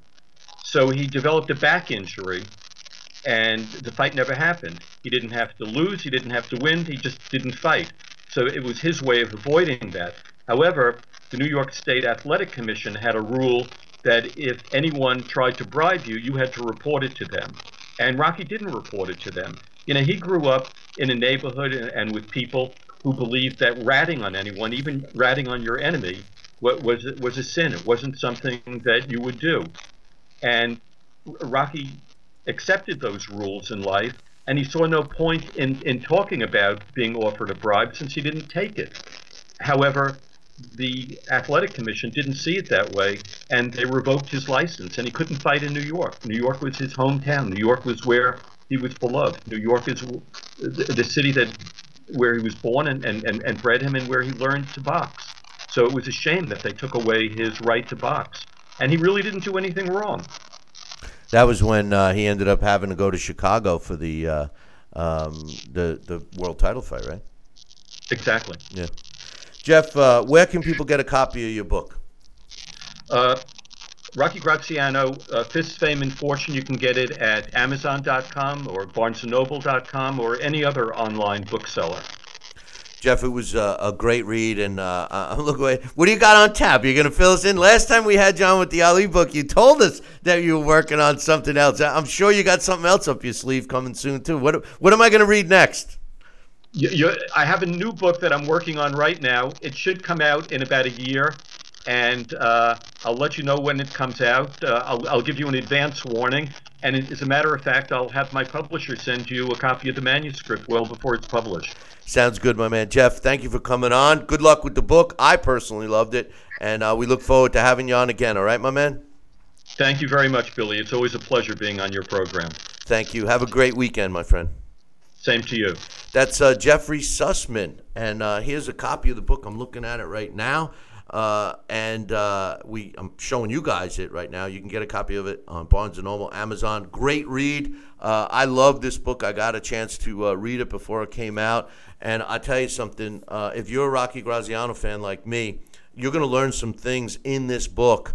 Uh, that you never heard before. And like I said, I wasn't kidding. I thought I knew it all about Rocky Graziano uh, until I read this book. Uh, that's one thing I've uh, learned about uh, my man Jeffrey Sussman. When he writes a book, it's uh, definitely 100% complete. So make sure you get yourself a copy of that and tell him that Billy C sent you to get a copy of that. Yeah, yeah, yeah. Just tell him that. But in any event, we got some more stuff going on and uh, we're going to uh, get my man uh, uh Sal Rocky Senacola back uh, on the line here uh, in a second. Uh, we want to uh, uh, keep moving. I got some emails that we're going to read, and Jeff's sound was echoing a little bit in my in my headset, but some of the guys were telling me in the in the chat room that it was it was okay.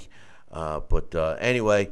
Uh, my man uh, Sal is uh, back with us, and uh, Sal, uh, I know you were a big fan of uh, Rocky Graziano, and uh, you know the, the the thing is, is I, I, I gotta plug myself. You know, I I, uh, I, I am in. Uh, they included me in this book. If you if you get a copy Aww. of this book, on the back, you'll see a comment that I made that they they put on the cover.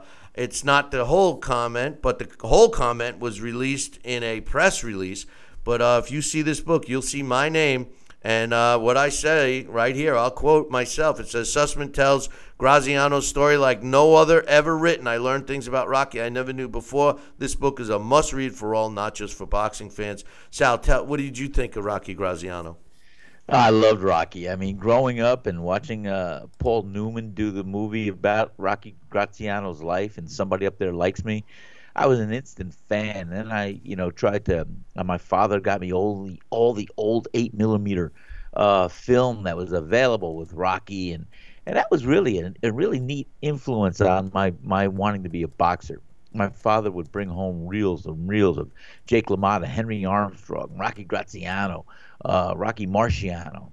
But I was a big, big Rocky Graziano fan, and then I had my early times uh, having the opportunity to meet him in Gleason's gym, and then uh, he came to my first couple of fights, and uh, it was at my fourth pro fight where he came into my dressing room after the fight. I think I had a knockout, and uh, he said, Sal, you, you, you know, I, have been watching you. You fight like me. You, you look like me. You, are a good fighter. You could be champ one day.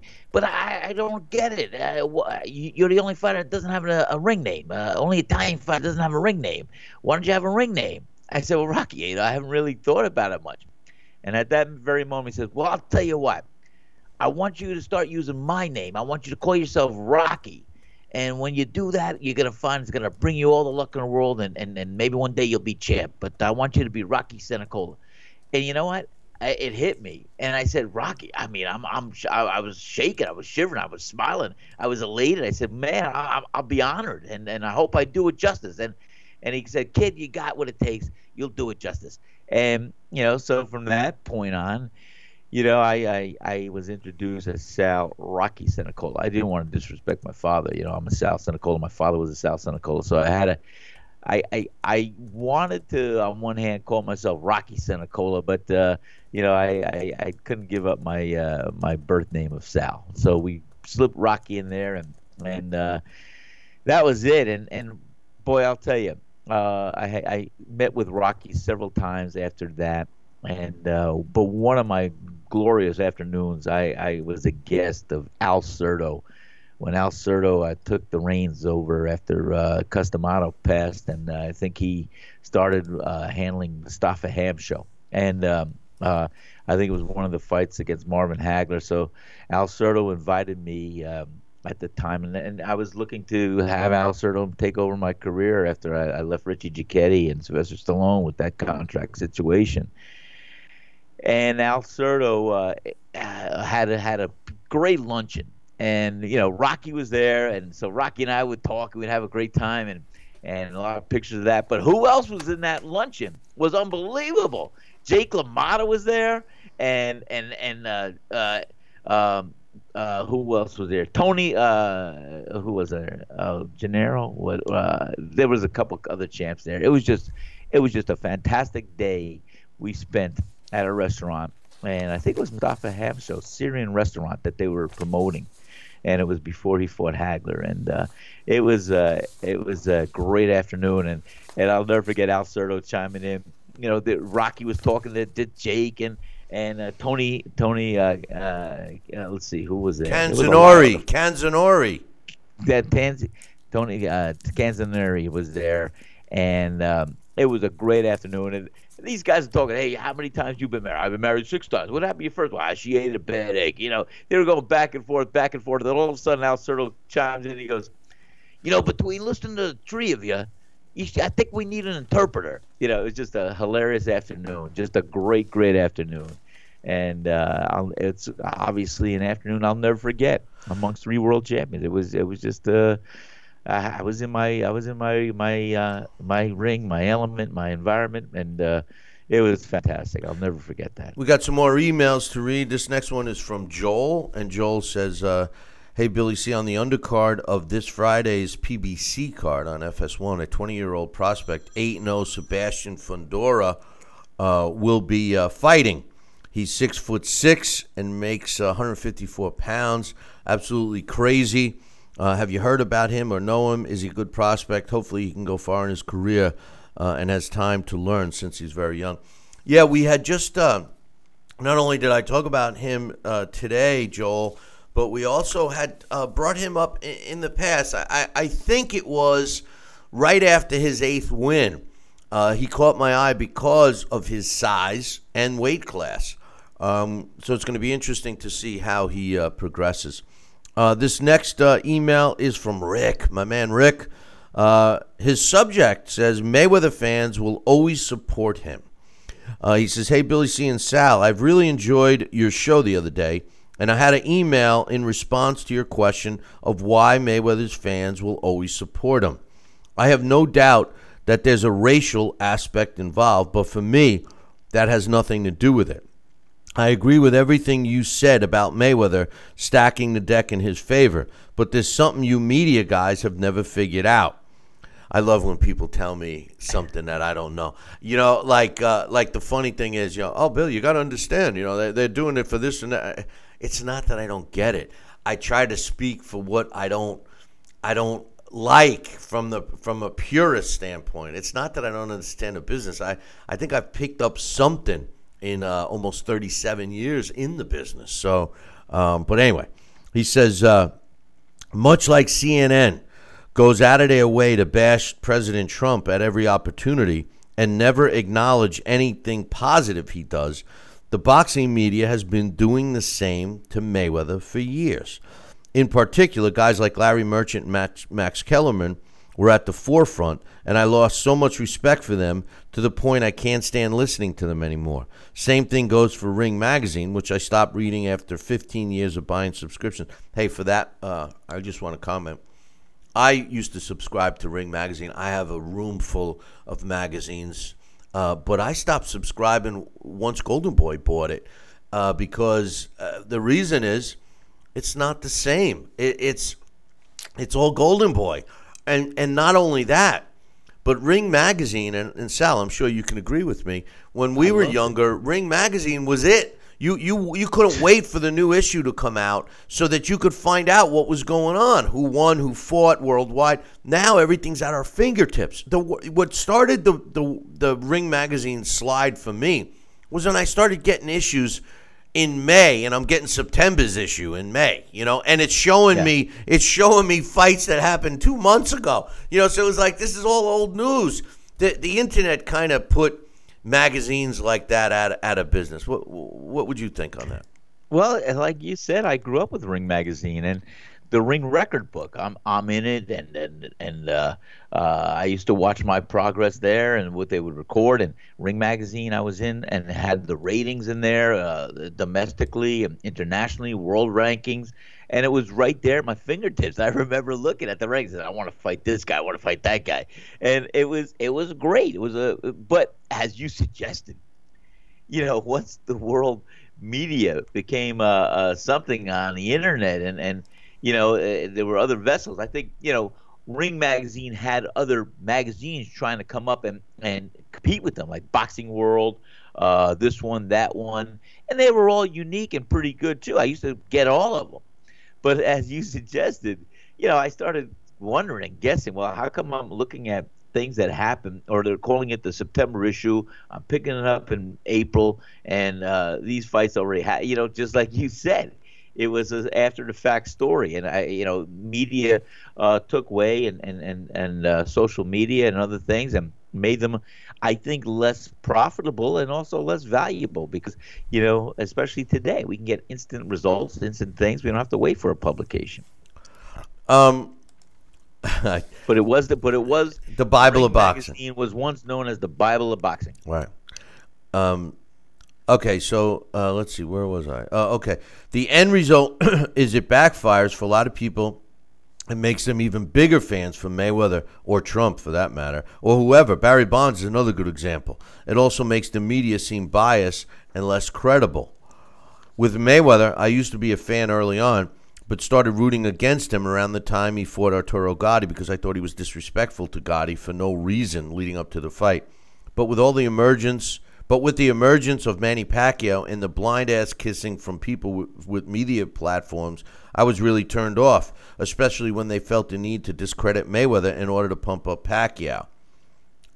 You know, I- I just want to stop for one second. You know, the difference between Pacquiao and Mayweather um, is is really only one. Manny Pacquiao's fights were more exciting than Mayweather's. The the problem with Mayweather is he chose to take a route that was not exciting. So, although he was successful in the ring, wins and losses wise, and of course in his bank account, um, he wasn't an exciting fighter. But every time he would promise that this is going to be the time I'm going to be exciting, and everybody bought it, hook, line, and sinker. You know that what I, is what I think is one of the main reasons why all of a sudden you had that uh, division between Mayweather fans and Pacquiao fans, and they were both similar. Like I say, Boston Red Sox and New York Yankee fans hate each other, but they're the same fan rooting for different teams. It's the same as Mayweather and Pacquiao, in my opinion, anyway. Uh, he says, I think Pac's eighth division world title against Margarito was one of the biggest jokes I've seen in my life. Uh, he says Mayweather actually fought a real 154 pounder in Canelo, but didn't get any credit that Pacquiao got for fighting a washed up Margarito at a catchweight. First of all, he, he wasn't washed up at the time, and Mayweather av- avoided Margarito. Margarito was the guy at welterweight, and Floyd chose Carlos Baldomir. That's what gave him all kinds of, of, of slack. And the other thing was is the way Pacquiao destroyed uh, Antonio Margarito. Floyd would have beat Margarito too because Margarito was slow and methodical, but Floyd didn't want to take that risk. That's what I think a lot of people disliked about uh, Floyd. I know that was one of my uh, issues. And as far as fighting Canelo, uh, Mayweather did fight Canelo at 154 and give credit where credit's due. He beat a young Canelo, but that version of Canelo is totally different than the version we see today.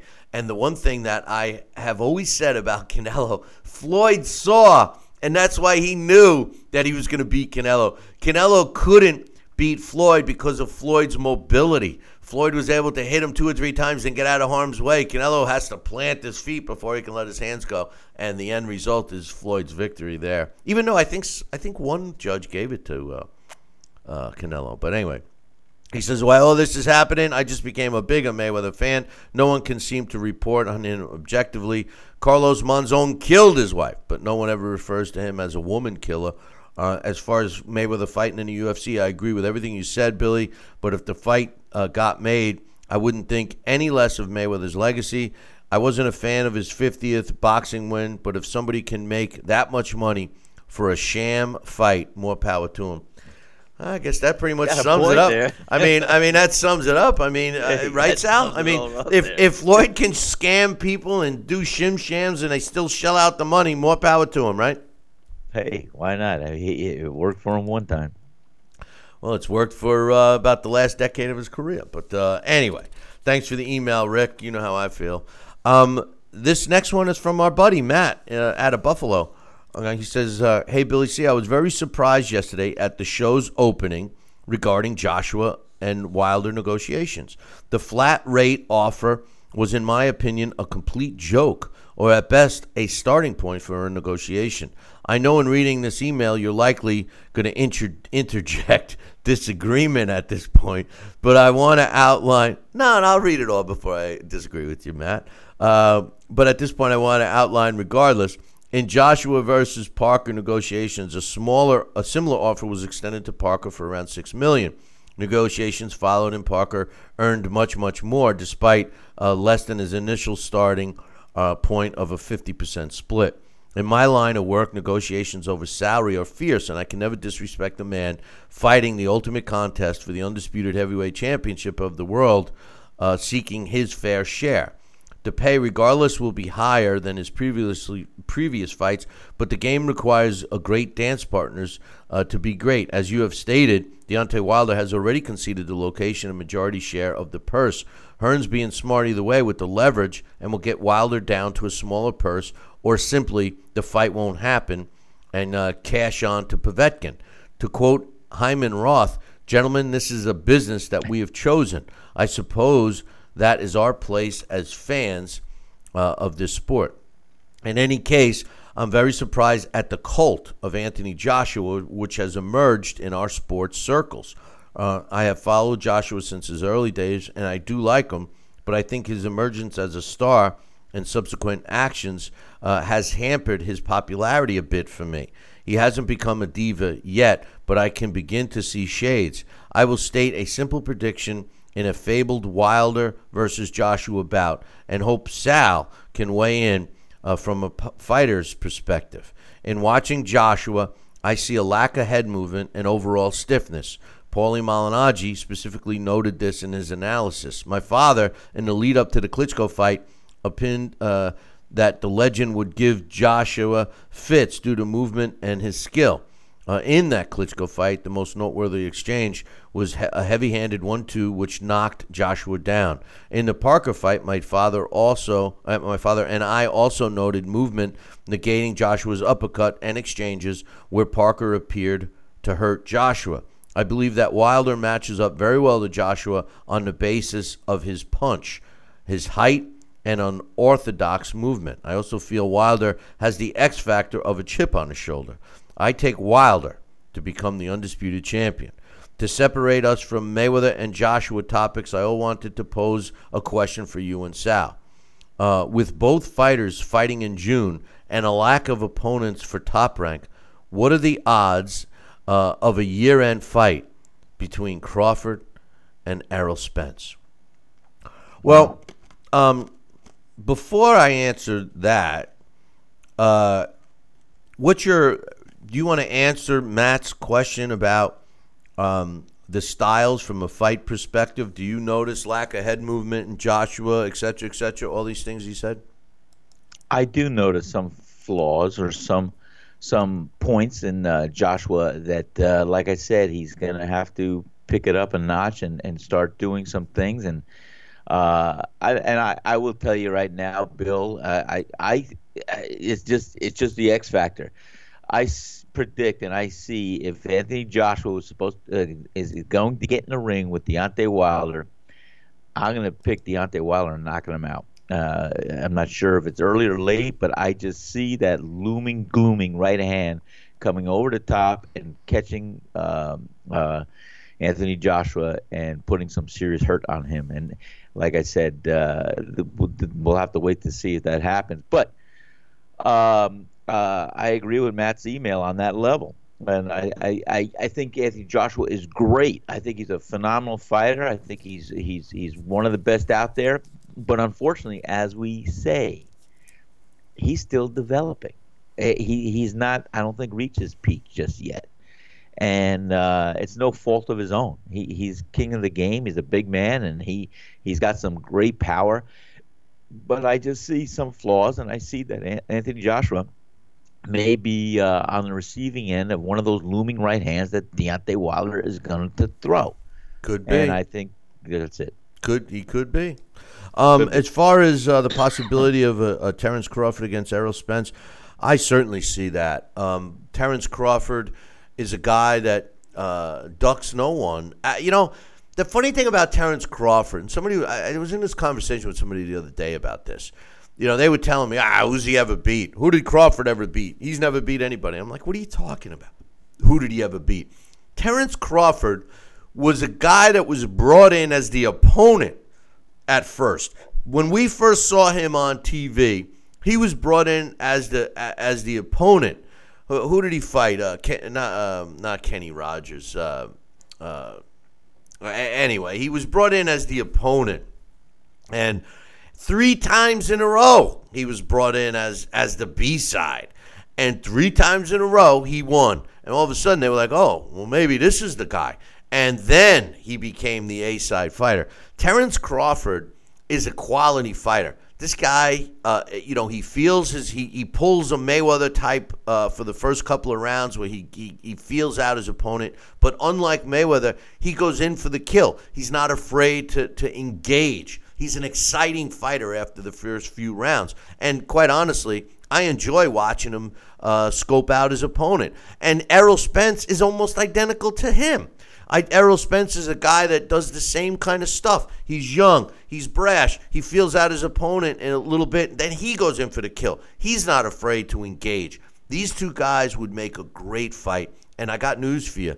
I would like to see it. Now, whether or not it happens at the end of this year, I don't know. The problem with the sport today is the unwillingness of promoters to work with each other or the ego part of who's the A side, who's the, who's the B side, who gets to call the shots, who's the main promoter, who's this, who's that. You know, there's so many other underlying issues that prevent a lot of fights from happening. But uh, as far as on paper, Sal, uh, Terrence Crawford against Errol Spence Jr. would be a, a, a, great fight to watch. Be a great fight to watch. It'd be a heck of a fight. Uh, but I will, sp- but I will pick Errol Spence Jr. If yeah, that happens. I, well, I don't know off um, the top. That's just me off the top. Not even looking at both fighters right now and their training and everything else going into the into the camps and, and what we may hear on on on black and white paper. For me, I, I see Errol Spence beating Terrence Crawford. I, they'll have to fight. That's you know, I, I love I love Errol I love Errol Spence. It's just, it's just an opinion. no, no, no, no, it's, it's, no, no. Opinion. Listen, it's okay. I, I, mean, it's that's a tough one to pick. That's a true 50-50. It's a tough one to pick, but that, I see Errol Spence beating well, Terrence well, Crawford. The only thing is, I I don't have a pick yet, and I'll tell you why. Terrence Crawford has the better uh, resume right now, in my opinion. Even though it's in a lower weight class, even though it's in a lower weight class he's fought the better opposition. Errol Spence, unfortunately, doesn't have the willing dance partners. Keith Thurman keeps getting these injuries and stuff like that. Uh, now, Errol Spence did go and beat a, a quality fighter in Kell Brook, but Kell Brook, uh, you know, had his orbital bone broken by Triple G, then had his other side of his or- orbital bone broken by Errol Spence, um, which you know caused him to to stop fighting.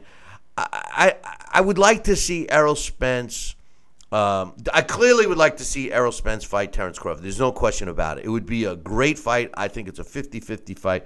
I honestly can't give who I think would win that fight right now.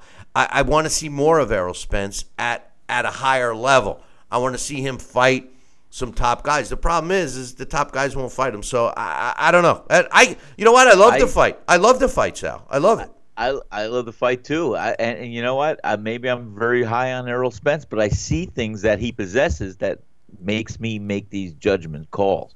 I, I see Errol Spence beating Keith Thurman. Uh, I I think Errol Spence is one of the best out there today in his weight You, division. you could be Keith Thurman. Keith Thurman is has got something to hide I right like now. to come back. I'll So- come back uh, Keith. Keith, Keith Thurman's got something to hide. That's why he keeps uh, injuring himself somehow. But but listen, you know, uh, just keep one thing in perspective. Yeah, You know. I- you can always look at a fighter and say, "Oh, I like what he does." You know, he does this well. He he he, he uses his jab, but he's got movement. He's got this. He's got that. But we have to look at who they're fighting.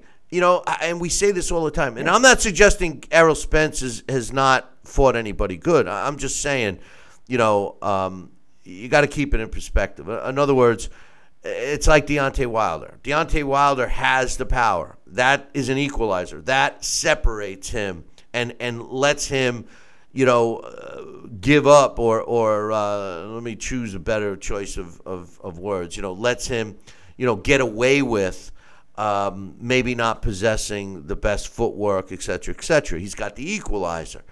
But, you know, you could play devil's advocate and say, well, you know, he's only displayed it um, against a top quality opponent once, and he won. And, and and not only did he win, he came back showing heart and everything else. So his value in my eyes went up big time. But the way to get a true gauge of a fighter is to see those skills maintain with higher levels of opposition. A, a good example, Sal, is a fighter like Sugar Ray Leonard. Sugar Ray Leonard, uh, you know, fought well against lower opposition and higher opposition. He had the opportunity to do that. Let's just hope that some of these young guys get that same opportunity. Yes, I agree with you. And you know, getting back earlier to Matt's email, part of the incentive and part of the fire, uh, as he would title on Deontay Wilder, is that chip. Well, I think he's got a lot of people he wants to prove wrong, and uh, and and that is probably one of the added incentives of why he can get himself up off the canvas and come back, and uh, throw caution to the wind in exchange with people and come out uh, victorious. So uh, that's a little bit fuel for the fire too. And I see that in fighters, and I see, you know, sometimes there is that nasty streak that people have to bring out, and that's what you do in the boxing ring. Not all the time, but sometimes. And when you have it it, it, it could be an added incentive too. Um, one more email. This is from my man Mitch. Now his title, his subject title says they won't take the money because it's a play play off of my butt. You know, I don't want to make an excuse butt clause, but, But. Uh, he says I don't know if Deontay wants to fight or not. He says he does, so I'm going to take him at his word. But his team won't take the initial offer. I believe this because they leaked the money out. These are negotiations, and with a fight of this magnitude, negotiations should be kept top secret. The fact that the world knows that it was 12.5 million during the early negotiation period tells me they don't want it. Fanboys are going to turn to Deontay. Uh, are are going fanboys are going to turn in Deontay. Uh, I, I I don't understand that, but uh, he says you can't fight a money battle through the media. You've uh, you'll be looked at as greedy or stupid or both. He's going to be paid six times his highest payday. Uh, Two million uh, times six equals 12 millions. Prior to Ortiz, it would have been 12 times his biggest payday. It's time for Deontay to step up, step up, and let some heads roll. If they mess this kid's opportunity up, it'll be a tragic boxing story. You can't play out a negotiation through the media. I bet 90% of the fans, including his fanboys, will say he should take the deal. It's more than fair. Um, I agree with Mitch that they should not use the media or social media to negotiate. And unfortunately, and I, and I was saying this yesterday um, to some people on social media, um, Deontay Wilder, whether you like him or not, has been mishandled. Um, Deontay Wilder, nobody would know who Deontay Wilder is right now unless it was for Deontay Wilder. Deontay Wilder promotes himself. Now, I don't like the antics of pounding your chest and yelling and screaming and saying you want to kill somebody in the ring. You really want to kill somebody. All of that. I hate it. I think it's it's detrimental to the sport, and I think it makes him look like a complete fool, ghetto type of individual. Whether he is or not, I don't know. You know, I think what I see him and and the the video and pictures I've seen with his daughter, he looks like a regular loving father to me. Okay, um, but unfortunately for Deontay Wilder, his loyalty is hurting himself. He has stayed with those guys that are ripping him off. Those guys, who are they? Al Haymon, Shelly Finkel, Lou DiBella. Uh, those guys are ripping him off. They were the ones that's supposed to be promoting him, saying the things, getting the news out there, doing what they have to do. They are the ones that should be opening up their checkbooks and trying to put on a fight and make an offer to Anthony Joshua to come here to the States, but they haven't. And they are the ones that use the media to try to help their own negotiation. No, I'm sorry. The problem with Deontay Wilder isn't Deontay Wilder. It's Deontay Wilder's team. Deontay Wilder needs to really, I, I know his loyalty. I respect his loyalty. Nobody respects loyalty more than me. And I respect Deontay for being loyal to his team. But at some point, he's got to look in the mirror and say, what are these guys doing to me? And the truth of the matter is, let's say he does get some more money out of the deal. Great, more power to him. But let's say the other side, like Mitch is suggesting, let's say that the other thing can happen. That Anthony Joshua says, forget about it. He's got the WBA pressuring him to fight Povetkin. He's got uh, Tyson Fury out of retirement is going to fight a tune-up fight, then calling him out, which is a huge money fight for him in England. You know, he's got all of these opportunities to fight. He'll have uh, IBF mandatories. He'll have all these other mandatories to fight and make all the money that he continues to make right now. All right. So no, Ant, uh, Anthony Joshua right now is in the driver's seat. If Deontay Wilder doesn't fight him, at least to shut him up, at least to shut Anthony Joshua up and beat him, because obviously Deontay has an opportunity to do that. The truth of the matter is, is can he make the kind of money that his team, in a sense, may risk him walking away from because he won't sign on a dotted line. Whether or not he's worth more or not, that's neither here nor there because he's in a position right now where he takes a fight or he loses the fight altogether. We don't want to see this fight happen five years down the road. What's your thoughts, Sal? Well, you know what I've always said. I think, you know, I, I think uh, Deontay Wilder is deserving of a of a of a large port of the purse, and and you know if a twelve point five is, a starting point or or so, I like I said, I think he should make this fight happen, uh, not take anything less than twelve point five, and just do it with the confidence you're going to knock out uh, Anthony Joshua, and you're going to bring a rematch back to the United States where you're going to have all the leverage, where you're going to have the bargaining chip, where you're going to have the bigger, bigger purse, bigger percentage, and bigger everything else. Just get it, put your money where your mouth is, make the fight happen, and even though you you feel and, and we feel maybe you're worth more than 12.5 million for this fight, do what you have to do to make this fight happen and go over there, destroy your opponent like you think you can, and bring it back here, and you'll be in the driver's seat. And I, I just don't want to see, as you suggested, this fight fall apart because $12.5 million is not enough money for him to sign on a contract. It's not enough? No, no.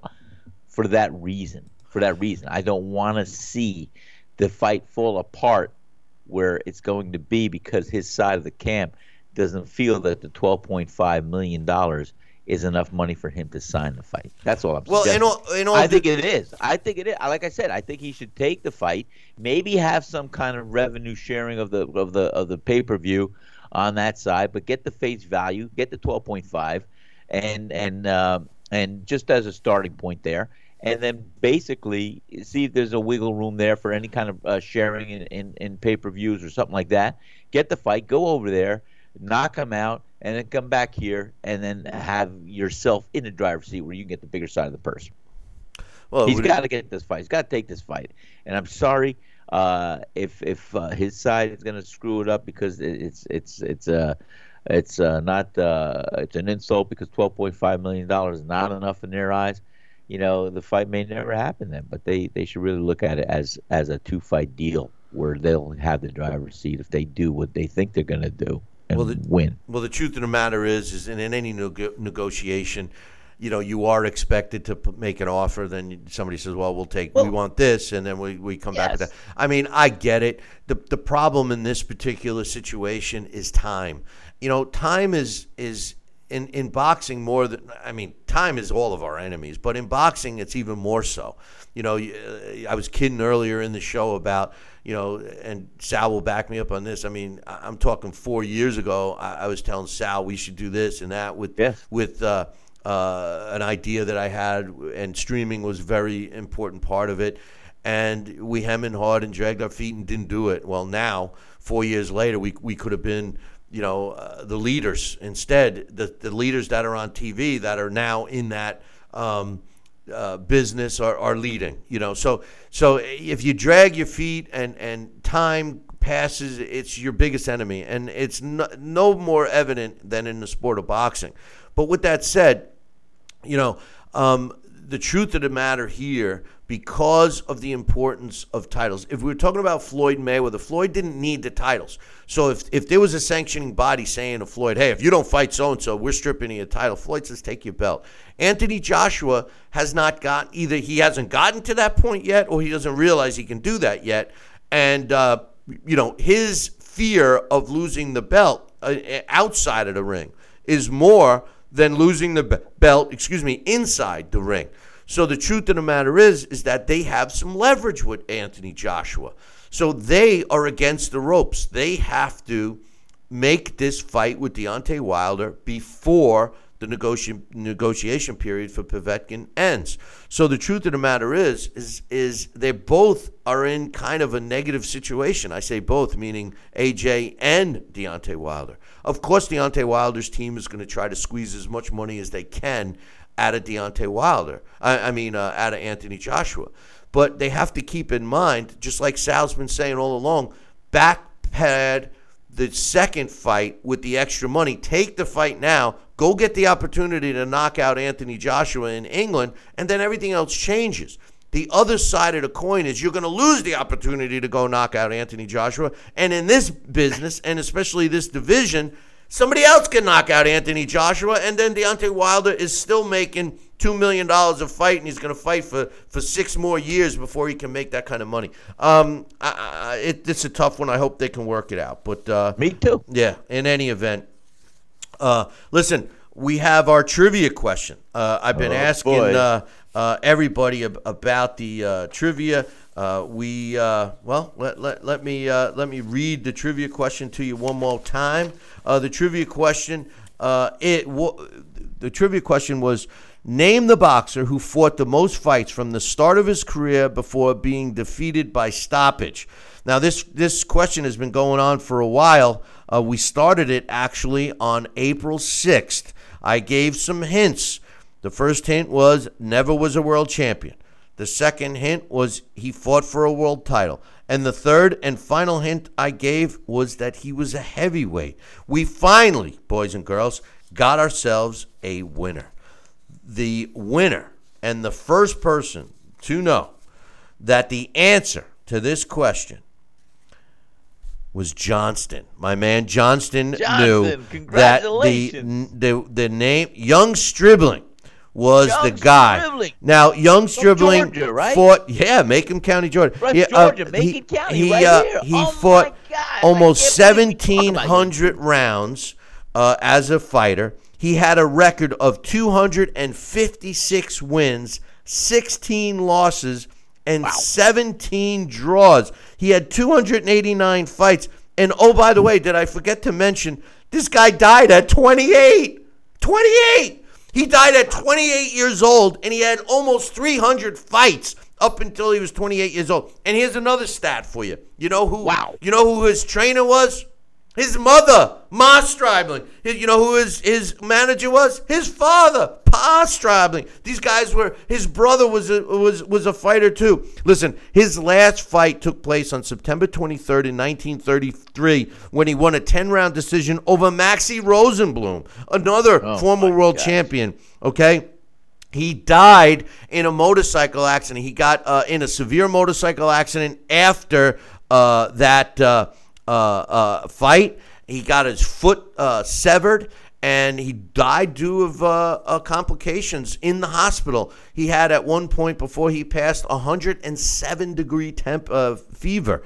Uh, he got stopped, incidentally, uh, for this uh, question. He was stopped when he challenged Max Schmeling for his world heavyweight title and got stopped at two minutes and 46 seconds uh, of the final round uh, in a title shot. He was getting beat up, and they waved the fight off uh, with about 15 seconds to go. Uh, to get him uh, through the end, and it was his first knockout loss, his first title shot, and uh, it would be his last title shot. Uh, we lost uh, young Stribling uh, at just 28 years old. So congratulations to Johnston.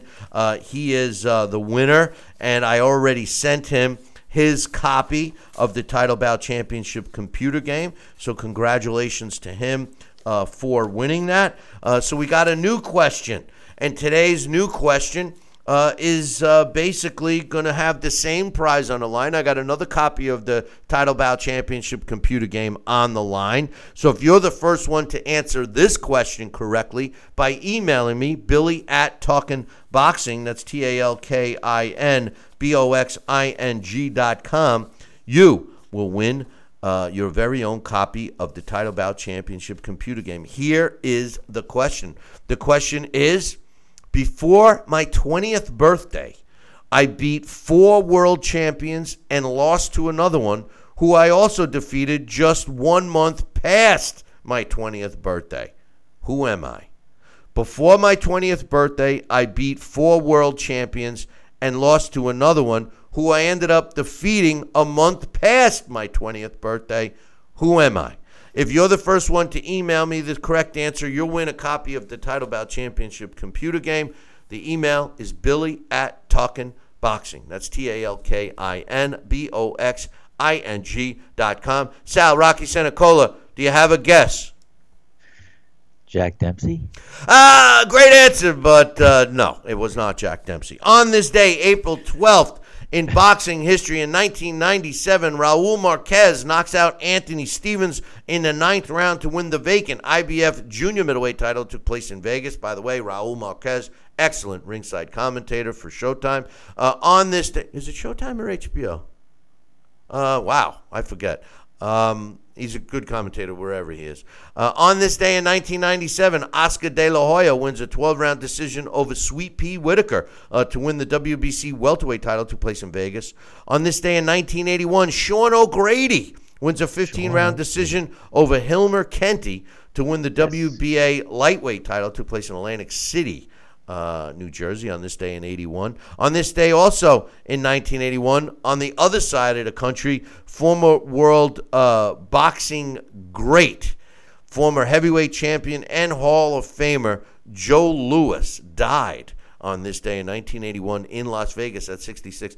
I'll never forget 66. Sal, I will. It is forever etched in my mind. The last fight, I believe it was a Larry Holmes fight, or or I I, I I forget the fight, but he was ringside for a fight. They wheeled him in a wheelchair to be ringside. cowboy hat on, he had a big cowboy hat on. Yep. I will never forget that image, and I'm saying to myself, "Oh!" And and for years, I thought the guy was in his 80s or 90s. 80s. I thought he was in his 80s. When I found out that he died at 66, I w- that image just pops in my head. But uh, anyway, Me too. Just did right now. also uh, on this day, ano- we lost another uh, great, and, and, and this guy was considered the best ever. On this day, April 12th in 1989, the best ever, Sugar Ray Robinson. Former uh, multi-division world champion and boxing Hall of Famer, he died in California on this day at 68 years old. So two great, great fighters historically. Uh, both died fairly young, especially by today's standards, on this By day sure. in uh, 1981 and 1989. Hey, man, uh, we know we went over our time limit today, uh, but we had a lot of stuff to talk about. We are not doing a live show tomorrow or Monday. We will be back on Tuesday, better than ever. So uh, make sure you tune in Tuesday morning, same bat time, same bat channel. Until then, I'll leave you with this. Ciao, baby.